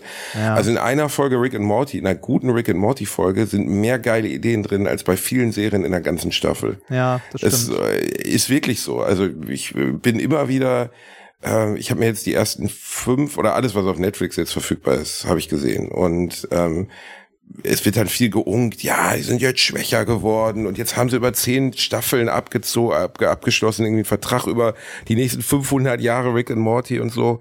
Ja, es gab so einen Peak, zwischen Staffel 2 und 3 mit der Szechuan-Soße, weiß ich auch noch, wo ich da echt saß und dachte, boah, ist das lustig und ist das genial alles. Mhm. Aber ich finde auch, die neuen Folgen sind allem überlegen. Also die ziehe ich immer noch vor. Äh, erst recht den, den derzeitigen Simpsons, aber ehrlich gesagt gucke ich mir lieber eine Scheibe Scheiblettenkäse an als die derzeitigen Simpsons. Also wirklich, das ist äh, indiskutabel, was die da mittlerweile verbrechen an Scripts. Ich finde es ganz schrecklich. Mhm. Ähm, aber äh, für mich ist wirklich die Frage, wie wird sich das äh, inhaltlich auf die Serie, wird die Serie noch so fresh, so ideenreich und so gut sein? Ja. Und das fände ich schon echt schade, wenn das jetzt über das Leben eines solchen Mannes stolpern würde. Wobei man natürlich auch sagen muss, wenn die Dinge, die ihm vorgeworfen werden, zutreffen, dann ist kann man guten Gewissens, ja, ja, ja, ja. ja. Also ich habe die, die WhatsApp gelesen, irgendwie, die er Mädels geschrieben hat, von denen er wusste, dass sie 14, 15, 16 sind. Puh, ja, okay. schon das, nicht äh, gut. Nicht gut. Ja, äh, soweit habe ich, ich habe es nur, bei mir ist es ähm, irgendwann mal in einem TikTok an mir vorbeigeflogen. Ich habe das, sonst hätte ich das gar nicht mitbekommen. Äh, aber ich äh, fand es auch schade, äh, dass, also, dass damit natürlich äh, Rick und Morty wahrscheinlich nicht mehr so weitergeht. Äh, ne? Aber mal, mal, gucken. Also vielleicht, vielleicht kriegen sie es ja hin. Also es wurde ja immerhin von zwei Leuten gemacht. Man weiß ja nicht, wer welchen Anteil daran hatte. Vielleicht kriegen sie es ja trotzdem hin, dass es noch irgendwie gut weitergeht. Ähm, wo wir bei Serien waren, äh, ich hatte dir eine empfohlen, die du wahrscheinlich noch nicht geguckt hast. Ich weiß gar nicht, ob ich das letzte Woche schon erwähnt hatte. Kaleidoskop. Habe ich das schon die erwähnt? Hast du mir nicht empfohlen? Doch, habe ich. Ich habe es auch. Also, nee. doch, oh doch. Soll ich die WhatsApp-Nachrichten durchgucken? Ah, du hast mir, okay, nee, okay. Ja, nee, ich habe nee, schriftlich. Wo, wo, läuft Kaleidoskop? Äh, Kaleidoskop läuft, läuft, auf Netflix und äh, die Hauptrolle spielt, ich weiß nicht, wie der Schauspieler heißt, äh, hier. Natürlich Gus weißt du es nicht. Gustavo Warum auch? ja. Ähm, Gustavo Frink aus äh, hier Breaking ah, Bad. okay, äh, Giancarlo Esposito. Okay, der spielt auf jeden Fall äh, eine der Hauptrollen. okay, okay, ja, er heißt Giancarlo Esposito. Ja, äh, also eine, eine, der, spielt eine der Hauptrollen und das Besondere. Können wir ganz kurz noch einmal kurz betonen, weil ich habe letztens noch mal einen Zusammenschnitt der besten drei Minuten Gus Fring gesehen. Was für eine unfassbare schauspielerische Leistung, oder von vorne bis hinten. Ja, das ist ein großartiger Schauspieler, auch in der Serie wieder großartiger Schauspieler. Auf ja, weil also aus meiner Sicht un unfassbar, was er aus dieser Figur rausgeholt hat. Ähm, und was er auch in anderen Rollen jetzt, also man sieht ihn ja mittlerweile sehr viel, aber bei Gus Fring, äh, dieses Umswitchen von sympathischer Burgerverkäufer und Normalo 0815 Mensch zu geisteskranker Serienmörder, äh, Drogenhändler. Das ist so unfassbar gut gespielt, weil er das ja das, was auch Hannibal Lecter ausgemacht hat in, im Schweigen der Lämmer etc., das sind ja die Nuancen. Und er spielt das so nuanciert, dieses Umschalten von diesem Gesicht, von dieser Wärme zu Kälte, das ist, das, das kann man einfach, also das ist begnadet, das muss man wirklich sagen. Ich finde das unglaublich beeindruckend. Ich finde die, ähm, ich finde die, äh, also die Kälte, die er spielen kann, finde ich krass. Also ja. äh, im Breaking Bad, äh, da spoilern wir jetzt auch nichts, äh, bringt er ja, äh, ohne mit der Wimper zu zucken, tatsächlich äh, Leute um, ne? Oder rächt sich für irgendwas. Und äh, vorher lacht er, also er spielt das halt super gut, er lacht vorher mit den Leuten noch, ist alles super fröhlich und so weiter. Und dann irgendwann bringt er die um, wie, sei jetzt mal, ist egal. Ne? Und alles, was er macht, ist irgendwie sich im Zweifelsfall kurz das Blut von den Händen waschen, die Krawatte gerade rücken und weitergehen und jemandem Burger verkaufen. Also ja, und das ist großartig. Das, äh, diese, diese Kälte wird in vielen Filmen versucht darzustellen, um Figuren besonders hart wirken zu lassen. Ja. Also äh, fallen mir ein paar Beispiele auch von Serien ein, in denen das vorkommt, aber keine, wo es so genial gesetzt ist wie hier. Ja, ich finde es also, auch unglaublich gut. Dann, äh, wie gesagt, guck dir Kaleidoskop an, da spielt er. Kaleidoskop. Da spielt er okay. nicht zwingend einen, äh, einen bösen Charakter, aber äh, muss man selbst entscheiden. Ähm, das Interessante an Kaleidoskop ist eigentlich, dass das, also es ist eine Miniserie mit, ich glaube, acht oder neun Folgen äh, ist dann auch eine abgeschlossene Geschichte. Und das Interessante, oh, das, das, Interessante daran ist, ist, du kannst die Folgen in beliebiger Reihenfolge gucken. Es, Hä? Ja. Du, ähm, äh, es fängt nicht an mit äh, 1, 2, 3, 4, 5, sondern du kannst mit irgendeiner anfangen, die sind nach Farben benannt und äh, in der Folge spielt immer irgendwie ein Gegenstand oder irgendwas, was diese Farbe hat, irgendwo eine kleine Schlüsselrolle, mal kurz. Ist aber eher so, so ein Gimmick nebenbei. Ähm, das Besondere ist aber, dass das eine Art von Serie ist, die im Fernsehen so nicht laufen könnte oder die erst durch Streaming-Plattformen möglich ist. Denn das Besondere ist, du kannst dir die in beliebiger Reihenfolge angucken und trotzdem funktioniert die Story.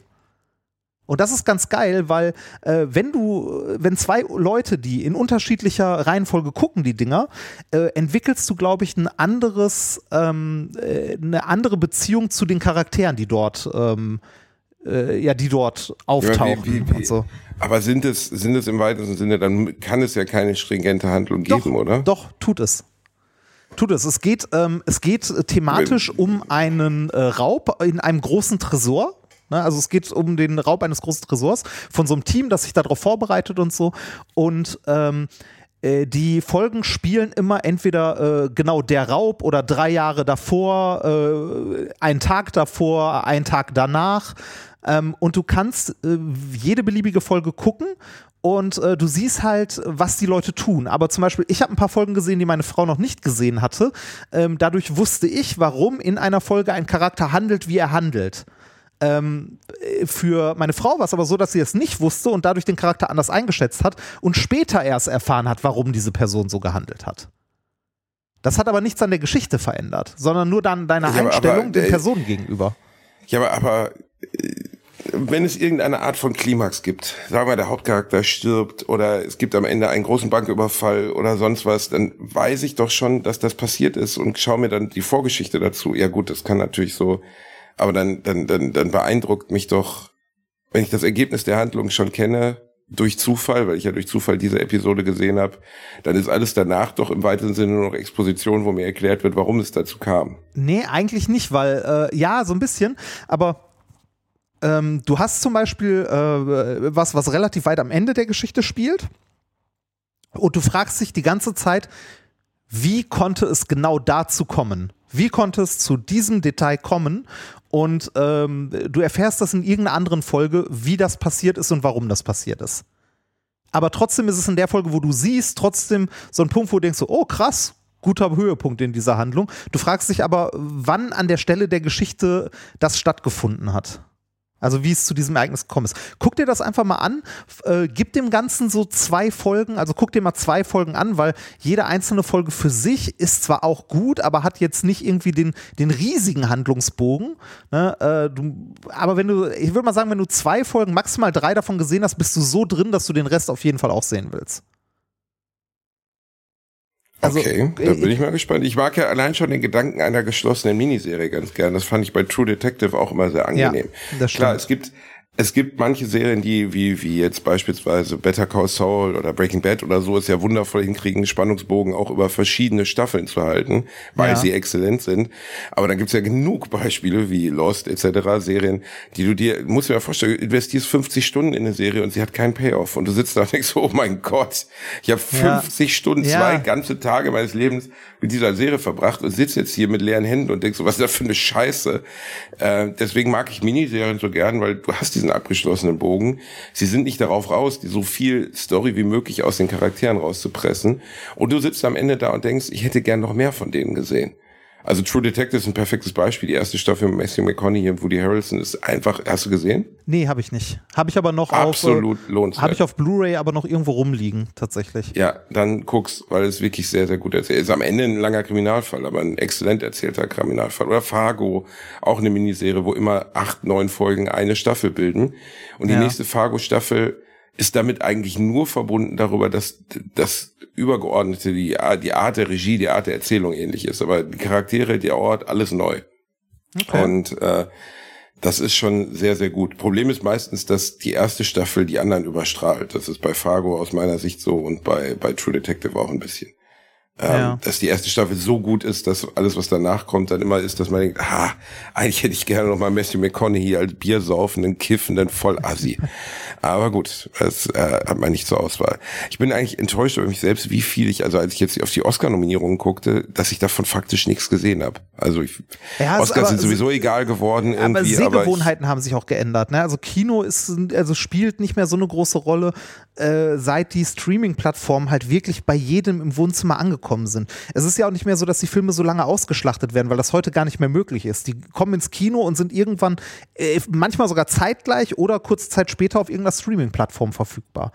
Und ähm, sowas wie, also da, da habe ich letztens einen interessanten Post zu gesehen, dem ich auch irgendwie zustimmen konnte würde man jemandem empfehlen und sagen, ähm, äh, was weiß ich, äh, die, die Star Trek-Filme, ne, das sind ja, ich weiß nicht, wie viele gibt es mittlerweile, äh, wenn man die, alte, die alten Filme noch mitzählt, 15, 16? Würde man jemandem sagen, ah ja, Star Trek super gut, aber die ersten fünf Filme musst du dir angucken, die sind scheiße, aber dann bist du drin, ab dem sechsten wird's gut. Würde man niemandem sagen, oder? Man würde ja niemandem sagen, du musst dir erst fünf Filme angucken, damit der sechste gut wird. nee, Macht man eher nicht, ne? Das sind aber, äh, das sind, wenn man es mal hochrechnet, sind das irgendwie, lasse zehn Stunden gewesen sein. Man macht aber ohne Probleme, sagt man jemandem, ne? so, äh, die und die Serie musst du dir mal angucken. Am Anfang ist sie nicht so gut, aber nach, äh, nach der ersten Staffel ist die super. Und wenn du da mal guckst, dann siehst du auch so, okay, die erste Staffel sind 20 Stunden. Du musst dir erst 20 Stunden Scheiße angucken, damit es irgendwann gut wird.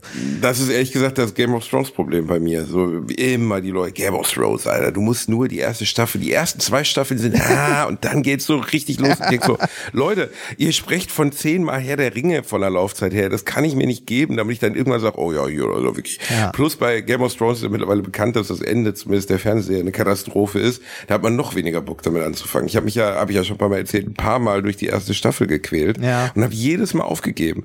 Ich, ich, ich, ich ich finde es albern. Ich bleibe dabei, ich finde es albern. Aber man weiß man, also guck mal, warum finde ich, es geht ja nicht grundsätzlich um Fantasy, dass ich es albern finde, weil ähm, beispielsweise Herr der Ringe, was auch Fantasy ist und wo man auch sagen könnte, ja, da steht ein weißer Mann, äh, steht ein Mann in einem weißen Umhang und Zwerge und oder Hobbits und die Zwerge gibt's ja auch in der Welt und äh, in Herr der Ringe ist ja auch ganz viel cheesy Shit enthalten. Ja, also ja.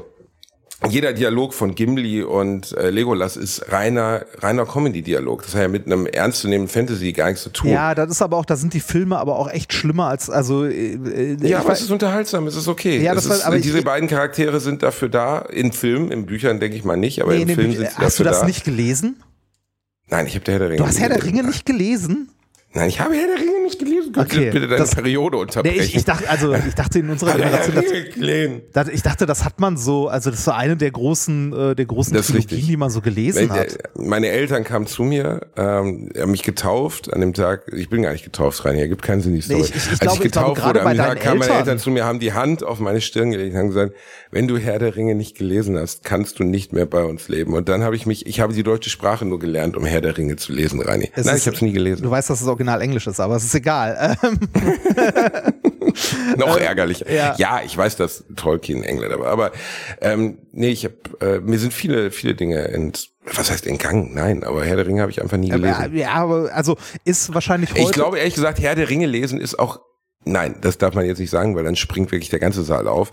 Aber Herr der Ringe lesen ist noch hipper geworden, nachdem die Filme erschienen. Ja, also natürlich. natürlich hat man auch in den 70er, 80er und 90er Jahren Herr der Ringe gelesen. Aber wenn Tolkien noch gelebt hätte als 2000, wann war es? Zwei, drei, der erste erschien, der hätte aber, ich glaube, Tolkien wär, hätte sie Grills machen lassen. Also wirklich. Der hätte sie Grills machen lassen, hätte sie eine Villa, Villa in Beverly Hills gekauft und sich ein paar Hosts kommen lassen, weil so viel Geld, wie mit diesen Büchern dann noch umgesetzt wurde. Ähm, ich weiß, dass das sowas wie die Grundsteine der, der, der Sci-Fi-Literatur sind oder der, der, der Fantasy-Literatur. Ja. Und dass es, glaube ich, auch wirklich exzellente Bücher sind. Aber ich wüsste gerne mal, wie viele Bücher von Herr der Ringe verkauft wurden seit dem Erscheinen oh, der drei, der Trilogie. Viele.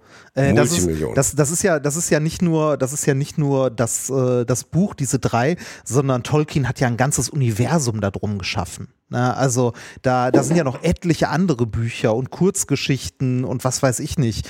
Also äh, Aber halten Sie vom Schreibstil, von der Erzählung und vom Spannungswert mit heutiger Literatur ja, noch mit? ja, locker, locker. Herr der Ringe ist ein großartiges Buch. Natürlich sind da ein paar, äh, ne, so hier Lang äh, Landschaftsbeschreibungen und so, die man auch mal skippen kann. Aber Herr der Ringe ist ein großartiges Buch, äh, würde ich äh, empfehlen zu lesen. Ähm, ist ein bisschen, also wahrscheinlich schwieriger heute zu lesen, weil es halt diese Filme gibt. Mein erster Kontakt als Jugendlicher mit Herr der Ringe waren, äh, waren Anime also es gab mal ein Anime, wo das erste Buch als Anime verfilmt wurde und das habe ich damals irgendwann nachts im ZDF oder so gesehen. Äh, ist es nicht der, ist es nicht der, wo sie nicht mehr genug Geld hatten, um es fortzusetzen das, und wo es so relativ mittendrin endet? Ja, ja, aus den 70ern, Anfang 80er? Ja, ja, ja, das kann, kann sehr gut sein. Ähm, der, der verfilmt halt im Wesentlichen das erste Buch. Aber äh, Herr der Ringe äh, würde ich, wie gesagt, sehr empfehlen zu lesen, ist halt ein Klassiker äh, und ist sehr, also ich fand es sehr gut. Ist aber bei mir auch schon boah, mittlerweile bestimmt, also über 20 Jahre her, dass ich gelesen habe. Ähm, ich weiß noch, dass ich damals die Verfilmung im Kino, also das aus äh, Legolas und Gimli, ähm, so Slapstick äh, gemacht wurden, hat mich damals unglaublich geärgert, weil die in den Büchern halt, äh, also die sind halt keine Slapstick-Charaktere in den Büchern, sondern äh, halt äh, Gimli ist ein ernstzunehmender Krieger ne? und nicht irgendwie so ein, äh, äh, ja, so, so ein Spaßcharakter und äh, da wird auch eigentlich der Konflikt zwischen den, ähm, äh, zwischen den Elben und den Zwergen deutlich und warum und so. Das ist im Film halt alles weg und da haben sie halt einen Spaßcharakter ausgemacht. Mir ist klar, dass man sowas in so einem Film braucht, äh, aber das, oh, weiß nicht, das so wie, äh, ja, eben, mir hat es an der Stelle nicht gefallen, weil es mir halt, also da war ich, glaube ich, auch emotional noch näher an der Buchvorlage dran. Ich habe wahrscheinlich auch schon wieder unglaublich viel vergessen. In dem Film fehlen auch Teile und ganze Charaktere und so. Ich habe äh, der Name des Windes von Patrick Rotfuß gelesen, der glaube ich immer noch nicht das finale Band rausgebracht hat, weil er das gleiche Problem hat wie der Autor von äh, von äh, hier von Game of Thrones, der wird ja auch nicht fertig. Ähm, der Name des Windes ist äh, auch Fantasy, eigenes eigene Fantasy-Welt. Ähm, und es gibt eine Fortsetzung, die in zwei Teile zerfällt, die ich noch nicht gelesen habe. Ich glaube, das erste Buch hat so 700, 800 Seiten, habe ich letztes Jahr gelesen. Und ich fand es erschreckend unspektakulär. Klingt jetzt doof. Es geht um einen Zauberer, Schrägstrich Baden, der eine Magieakademie geht und ähm, dort ausgebildet wird, hat alles so ein bisschen so eine Mischung aus der Medikus und Harry Potter ja. mit Musik. Ähm, aber irgendwie fehlt mir der Scale dieser Welt. So was bei Herr der Ringe, da hast du einfach diese riesigen, also nur das, was ich aus den Filmen kenne, aber Mordor und die riesigen Lande und diese die Trolle und die Uruguay und äh, die Belagerungsmaschinen und in dieser Welt ist alles so klein. Es gibt so kleine Verzauberungen, es gibt es gibt ähm, es gibt Menschen, die besessen sind und so, aber es ist alles, es wirkt alles so wahnsinnig klein und irgendwie öde. Und ich habe 800 Seiten das durchgelesen, habe mich die ganze Zeit, es wirklich, es wird weltweit als einer der größten Fantasy-Erfolge der letzten 30 Jahre gefeiert. Ja. Ähm, die Leute lieben das innigst. Die Königsmörder-Chroniken. Königsmörder-Chroniken, ja. ja. Ähm, ich weiß gar nicht mehr, wie die Name des Windes ist der erste und die beiden fortlaufenden Bücher weiß ich gerade nicht, wie sie heißen. Ähm, es ist schon eine fast eine spannende Hauptfigur Aber zumindest im ersten Teil ist das alles so wahnsinnig oh, du bist froh, wenn er mal irgendwas macht. Also meistens wird dann sich geprügelt oder mal ein Messer ausgepackt. Vielleicht bin ich da auch zu blutrünstig oder will irgendwie zu viel. Ähm, aber es hat mich die ganze Zeit an so einen etwas ernsteren Harry Potter erinnert. Und irgendwie, man denkt immer, es wird jetzt, jetzt, ah, jetzt, mh, hm, jetzt verschiebt er gleich einen Kontinent. Aber er macht es ja. halt irgendwie nicht. Und ähm, ich kann dir gar nicht genau sagen, warum mich das nicht abgeholt hat. Äh, ich, vielleicht erwartet man dann zu viel oder so. Ich weiß auch gar nicht mehr, was mich als letztes so richtig äh, diese paar, man hat ja so ein paar Erlebnisse im, im Leben, wo man von einem Buch oder einem Film sitzt und einfach danach sagt, so zurückspulen nochmal gucken. Und das, woran ich mich immer erinnere, ist Fight Club weiß ich noch genau, wie ich im VRS, es war VRS, so lange ist es her. Ich habe Fight Club auf VRS gesehen, im Keller meines Vaters. Ja, nicht alle antikapitalistischen Botschaften dieses Films sind 23 Jahre später noch wirksam oder 24 Jahre mittlerweile. Aber ich finde den bis heute, jeder sollte diesen Film gesehen haben. Klingt ja. jetzt bescheuert, ja. aber ich finde Fight Club ist, der ist so gut gealtert und das ist so beeindruckend. Der Film ist ein Vierteljahrhundert alt mittlerweile. Ja. Und die Dinge, die er kritisiert, das Selbstoptimierung, Kapitalismus etc., sind genauso, das war lange vor dem iPhone. Das war lange vor der wirklichen Verbreitung des Internets. Also 99 war das Internet schon spürbar, aber nicht das Internet, das wir heute haben. Ja.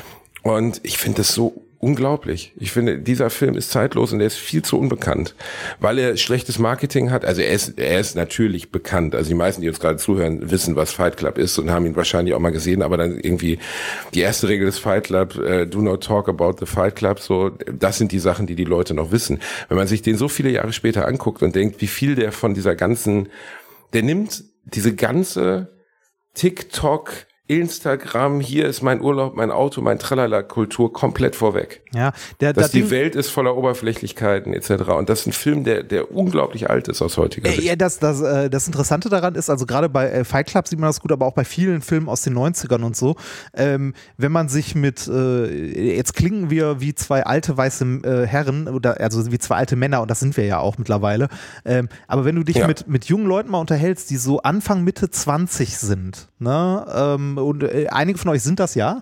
Ähm, was die alles nicht kennen. Und genau jetzt, jetzt klingen wir wie unsere Eltern, die sich gewundert haben, was wir nicht kennen. Ja. Ähm, äh, äh, man ist halt alt, also man äh, alt geworden, äh, das klingt wieder, das klingt nicht wie das, was ich sagen möchte. Ähm, wir haben äh, in unserer Jugend und äh, in unseren jungen Jahren viele Sachen erlebt, die heutige, also aus unserer Sicht, die heutige Popkultur prägen. Und äh, von dieser Popkultur ist viel noch übergeblieben, auch bei jüngeren Leuten heute, die aber nicht wissen, wo das herkommt, sondern eher mit dieser Popkultur an sich aufgewachsen sind. Jetzt klinge ich echt wie ein verdammt alter Mann. Ne? Ja, ja äh, wahrscheinlich war die Popkultur weniger breit. Ne? Es gab es gab Einigungskünstler, auf die wir uns alle vereinigen konnten, Michael Jackson, Madonna etc. Es gab auch nicht ich glaube, das Problem ist einfach, dass es heute breiter geworden, viel breiter geworden, viel, viel, viel. Der Content ist viel breiter geworden. Mein Gott, wie viel Fernsehserien hattest du Anfang der 90er? Ja, nix. Du hattest zehn Familienserien, zehn Actionserien, Maximum. Die meisten, weißt du, so Airwolf oder so habe ich nicht gesehen, aber natürlich habe ich Knight Rider gesehen. Natürlich habe ich die Teenage Mutant Hero Turtles ja. gesehen. Heute gibt's aber nicht nur die Teenage Mutant Hero Turtles, sondern es gibt 47.000 verschiedene Angebote für, für Jugendliche. Sich, ja. äh, äh, nennen wir es mal jetzt eine, eine Comicserie zu konsumieren oder so. Klar gibt's da auch immer noch so Sachen, die fetter sind als andere. Ja, also jede Fünfjährige kennt mittlerweile Paw Patrol, ja, was, glaube ich, das erfolgreichste natürlich. für Kids ist, weil Hunde mit, mit Kapitänsmützchen, so, okay. Aber ich glaube, für uns war es einfacher, weil die Hauptstränge der Unterhaltung dicker waren und aber oder schmaler, wenn man so möchte. Sie waren schmaler und jeder auf dem Schulhof hat das und das gesehen. Und heute ist es halt nicht mehr so, weil du hast du hast diesen unglaublichen Input aus 10 Millionen YouTube-Kanälen. Ja. Du hast viele, die gar nicht mehr die Ruhe haben, sich zum Beispiel einen Film anzugucken. Also es ist einfach nicht mehr drin. Ach, ich, ich merke, ich merke zweieinhalb Stunden von ey, Ich merke bei mir selber schon, dass äh, TikTok und ähnliches meine Aufmerksamkeitsspanne gefickt hat. Also äh, wenn ich mir ein YouTube-Video angucke, das irgendwie, was weiß ich, 20 Minuten geht und da zu viel rumgelabert wird, dann ist mein äh, Finger schneller auf dem Skip-Button ne, als, äh, ja. äh, ne, als ja, der Priester so. auf dem Messdiener. Aber ähm, ja, aber ich, ich weiß gar nicht, wie man das genau, aber was ich schon merke, wenn ich jetzt mit jüngeren Leuten, oh Gott, oh Gott, oh Gott, ja, stimmt, rede ist, was, ja, ja, Alter, aber ich bin 38. Ich habe ja, ja erzählt, ich war im Club so, ich habe mich mit Mädels unterhalten, die haben mich gesiezt, Mann. So, die ja, haben mich gesiezt. Ich weiß, ich weiß. Die dachten, ich wäre ein Geheim, ich wäre, wie nennt man das hier, verdeckter Cop oder so. Undercover, Undercover Polizist, genau. So, hey, habt ihr, habt ihr ein paar E's zum Droppen so? Ja. Ich bin der Jörn. Weißt du, so kam ich rüber halt. Es ist einfach unangenehm, weil, aber ich bin halt jetzt auch älter, als meine Eltern waren, als sie mich bekommen haben. Ich bin fast 40. Und das ist, ähm, ja. da spüre ich einen gewissen Disconnect zu manchen Generationen. Ich lerne aber auch, zum Beispiel habe ich letztens noch äh, jemanden kennengelernt, sie ist 24 und sie ist ich spüre da gar keinen Unterschied zu mir jetzt in meinem Alter. Aber das ist sehr selten. So ja. normalerweise, wenn ich mich mit mit Leuten in diesem Unter Alter unterhalte, fühle ich mich wie ein alter Typ. So, oh, äh, also natürlich also auch, was man kennt und das, was man nicht kennt. Äh, das ist extrem krass. Wir haben, ähm, als wir in Hamburg waren, ähm, hatte der äh, äh, hatten wir einen, äh, einen jungen Mann, sage ich mal, der ich weiß gar nicht wie alt war, der, 18, 17. Ein junger ein glaub, junger Bursche von nee, 17 Jahren. Ich, ich glaube ich glaub 17 oder so, der ähm, hobbymäßig ähm, so äh, ja, also Video ist sein Hobby. Ne? Also er beschäftigt sich mit Videokameras, hatte auch eine, eine mit ordentlichen Objektiven, bla bla bla. Und der hat unter anderem für, ähm, für Mickey und Loffy äh, mal so einen Trailer für die Show gemacht, Apokalypse und Filtercafé. Ich habe das Ding gesehen und dachte mir so, krass, das könnte auch äh, genauso gut aus irgendeinem Produktionsstudio von RTL rausgefallen sein. Und das ist ja. sein Hobby. Und wir haben ihn gefragt, so, ey, hast du vielleicht Bock für uns für Minkorrekt auch mal so ein Ding zu machen? Und dann ist er bei einer Show vorbeigekommen, sich das mal so grob anzugucken. Und wir haben uns dann mit dem unterhalten. Ey, und ne, der, der war, wie gesagt, ich glaube 17 oder 18. Ähm, aber äh, für, also für das Alter so unglaublich vernünftig und reif und irgendwie, ne, so, ja, äh, ich kümmere mich jetzt um meinen Studiumplatz und äh, ne, ist überhaupt gar kein Problem, bla bla bla. Also du hattest das Gefühl, der wäre irgendwie Ende 20, Anfang 30 mhm. gewesen. Ne? Also ähm, ist auch, also hat, wir haben uns ein bisschen unterhalten, ne, was, was er so gemacht hat, wie er zum Video gekommen ist. Und dann meinte er so, ja, ich habe ja jetzt zwei Jahre in, ich weiß gar nicht mehr wo, äh, ich glaube, der hat zwei Jahre irgendwo, äh, ich weiß es nicht, ich glaube, es war irgendwo in Afrika oder so gelebt, weil äh, sein, äh, seine Mutter oder sein Vater war es Pilot sind und die da halt zwei Jahre gearbeitet haben. Und äh, da habe ich nochmal festgestellt, wenn du in jungen Jahren das, die Möglichkeit hast, irgendwie ins Ausland zu kommen, in irgendeiner Form, ist halt immer eine Geldfrage, aber wenn du die Möglichkeit hast, mal für ein halbes Jahr irgendwo ins Ausland zu gehen, in jungen Jahren, solltest du das auf jeden Fall machen, weil das für deine persönliche Entwicklung als Mensch so ein unglaublich großer Fortschritt ist. Weil du halt so in, in äh, du wirst selbstständig dadurch. Das mag in den ersten zwei Wochen unangenehm sein, aber das ist ein riesiger, äh, riesiger Schritt und eine unglaublich großartige Möglichkeit. Wenn man die Möglichkeit hat, junger Mensch, halbes Jahr ins Ausland, macht das. Glaube ich auch. Ja, bin, ja. bin ich komplett bei dir. Also ähm, insgesamt ist dieses Selbstständigwerden. Ich wurde so ein bisschen mit der, wie soll man das sagen, mit der harten Keule selbstständig. Also bei mir wurde es so ein bisschen ähm, ich bin halt sehr früh von zu Hause weg. Ich war wirklich das, knapp. Das ja, das gerade so ein bisschen, das gerade so ein bisschen. Ja, nein. Also, wer hat's gesagt? Aber ich Bastian hatte Eltern, oder Johnny früh, Sins? Ja, es ist die gleiche Person. Ich wollte es nie sagen. ähm, nein, ich äh, ich hatte Eltern, die einen großen Wert darauf gelegt haben, mich zu einem selbstständigen Menschen zu erziehen. Ja. Und ähm, das klingt jetzt vernachlässigend. Das waren sie nicht. Ähm, aber das war schon was, was, was eine hohe, eine hohe Bedeutung bei uns hatte, dass ich selbstständig werde. Ja. Ähm, und äh, das hat, glaube ich, auch ganz gut funktioniert. So, mich zu einem selbstständigen Menschen zu machen. Ja, also, also ich bin, glaube ich, äh, selbstständiger geworden, äh, als ich mit dem Studium angefangen habe. Also als weil ich da halt auf mich selbst gestellt war und äh, du auch selber äh, entscheiden musst und ich auch selber entscheiden musste, was tue ich wann und wie und ich war selbst für das verantwortlich, äh, was ich in diesem Studium tue oder wie ich es gestalte. Ne, es interessiert halt niemanden, ob du zur Vorlesung kommst oder nicht. Das ist was anderes als eine Schule oder irgendwie eine Berufsschule oder ähnliches, wo äh, der Unterricht schulischer aufgebaut ist. Äh, da bin ich am Anfang auch ordentlich mit auf die Fresse geflogen, aber damit äh, bin ich äh, definitiv ähm, erwachsener geworden. So, äh, apropos so, wir müssen zum Ende der heutigen Richtig. Folge kommen, Reini. Ja, müssen wir. Deshalb äh, habe ich das mit einem mit dem klassischen So eingeleitet. Empf Ein So ist sehr deutsch. Das ist wie auf ja. den Tisch klopfen und sagen, so. ich sag dann mal. Genau. Ich sag dann mal. Äh, es hat mich. Ja. Ich sag mal allen Hallo. Ich sag mal allen Shit. Ich mach mal ein Polnisch. Ich hasse Leute, die ein Polnisch machen. Ne? Das hasse ich. Ich, ich hasse Leute, die wirklich. Das hasse ich wie die Pest. Ich hasse es, Reini. Ich habe noch abhauen. nie Ich finde, ich finde es respektlos. Ich weiß nicht warum. Ich, ähm, ja, Leute, die einfach abhauen. Ich weiß, dass es manche wirklich geschäftsmäßig machen. Also ich kenne ein paar Leute, die also bei jeder Gelegenheit einfach einen polnischen machen, aber ich finde das so ätzend. Also ähm, ich sage immer Tschüss, immer. So, weil ich irgendwie denke, das weiß ich nicht. Ich finde es auch seltsam, wenn Leute dann rätseln müssen, wo ist er denn jetzt hin? Ja. So, weißt du, ich weiß nicht genau, was mich daran so stört, aber fand ich immer nervig, wenn Leute einen polnischen machen. Und dann Leute, ja, mal einen polnischen gemacht. Ich ja, dann war Handy aus. So. Ich frage mich gerade, wo diese Redewendung herkommt. Also, warum, warum heißt es den polnischen machen? Das ist wahrscheinlich aus dem Einbrecherbereich. So, nee, das glaube nee, glaube ich nicht. Das glaube ich nicht. Ich Unbemerkt glaube, wieder gehen. Nein. Nee, ich, Warum also heißt, ich, äh, können wir das googeln? Warum äh, heißt es den polnischen machen? Warum wahrscheinlich sagt man äh, den polnischen machen? Polnischen. Ah, hier. Ah, da. Schriftlich bekannt wurde der polnische Abgang in Europa des 19. Jahrhunderts. Damals war die Redensart noch negativ behaftet. Sie ähnelte dem Spruch sich davonstehlen. Das war etwas ja. Verpöntes, weil der äh, verschwundene Gast außer Verwunderung auch Schulden und Ärger zurückließ. Im Laufe ja, der Zeit also wandte sich die Ansicht der Art der Verabschiedung, äh, privaten Partys, bla bla. Ah, ich hätte gedacht, das ist jetzt irgendwie so vom äh, Ursprünge der Redensart. Das Verhalten fand seine Beschreibung ursprünglich jedoch nicht erst in Europa und auch nicht erst im 19. Jahrhundert. Vielmehr handelte sich äh, Historikern zufolge um eine im 4. Jahrhundert angewandte Kriegsstrategie aus China. Was? Ja.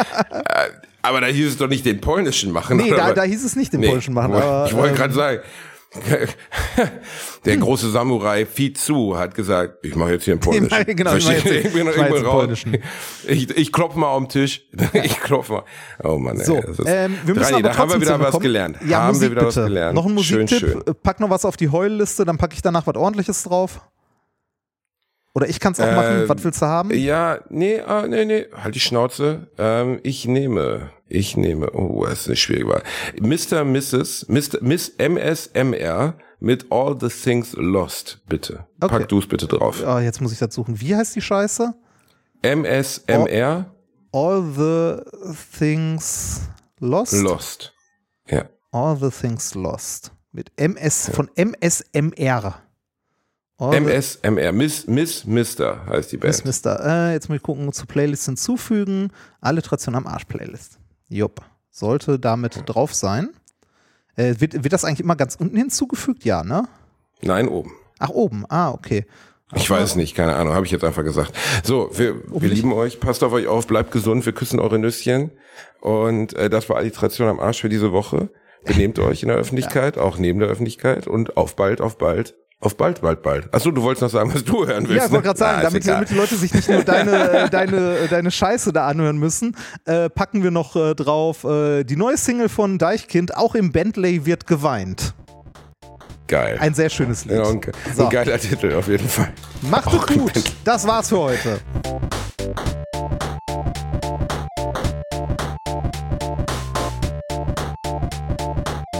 habe gelacht, aber unter meinem Niveau.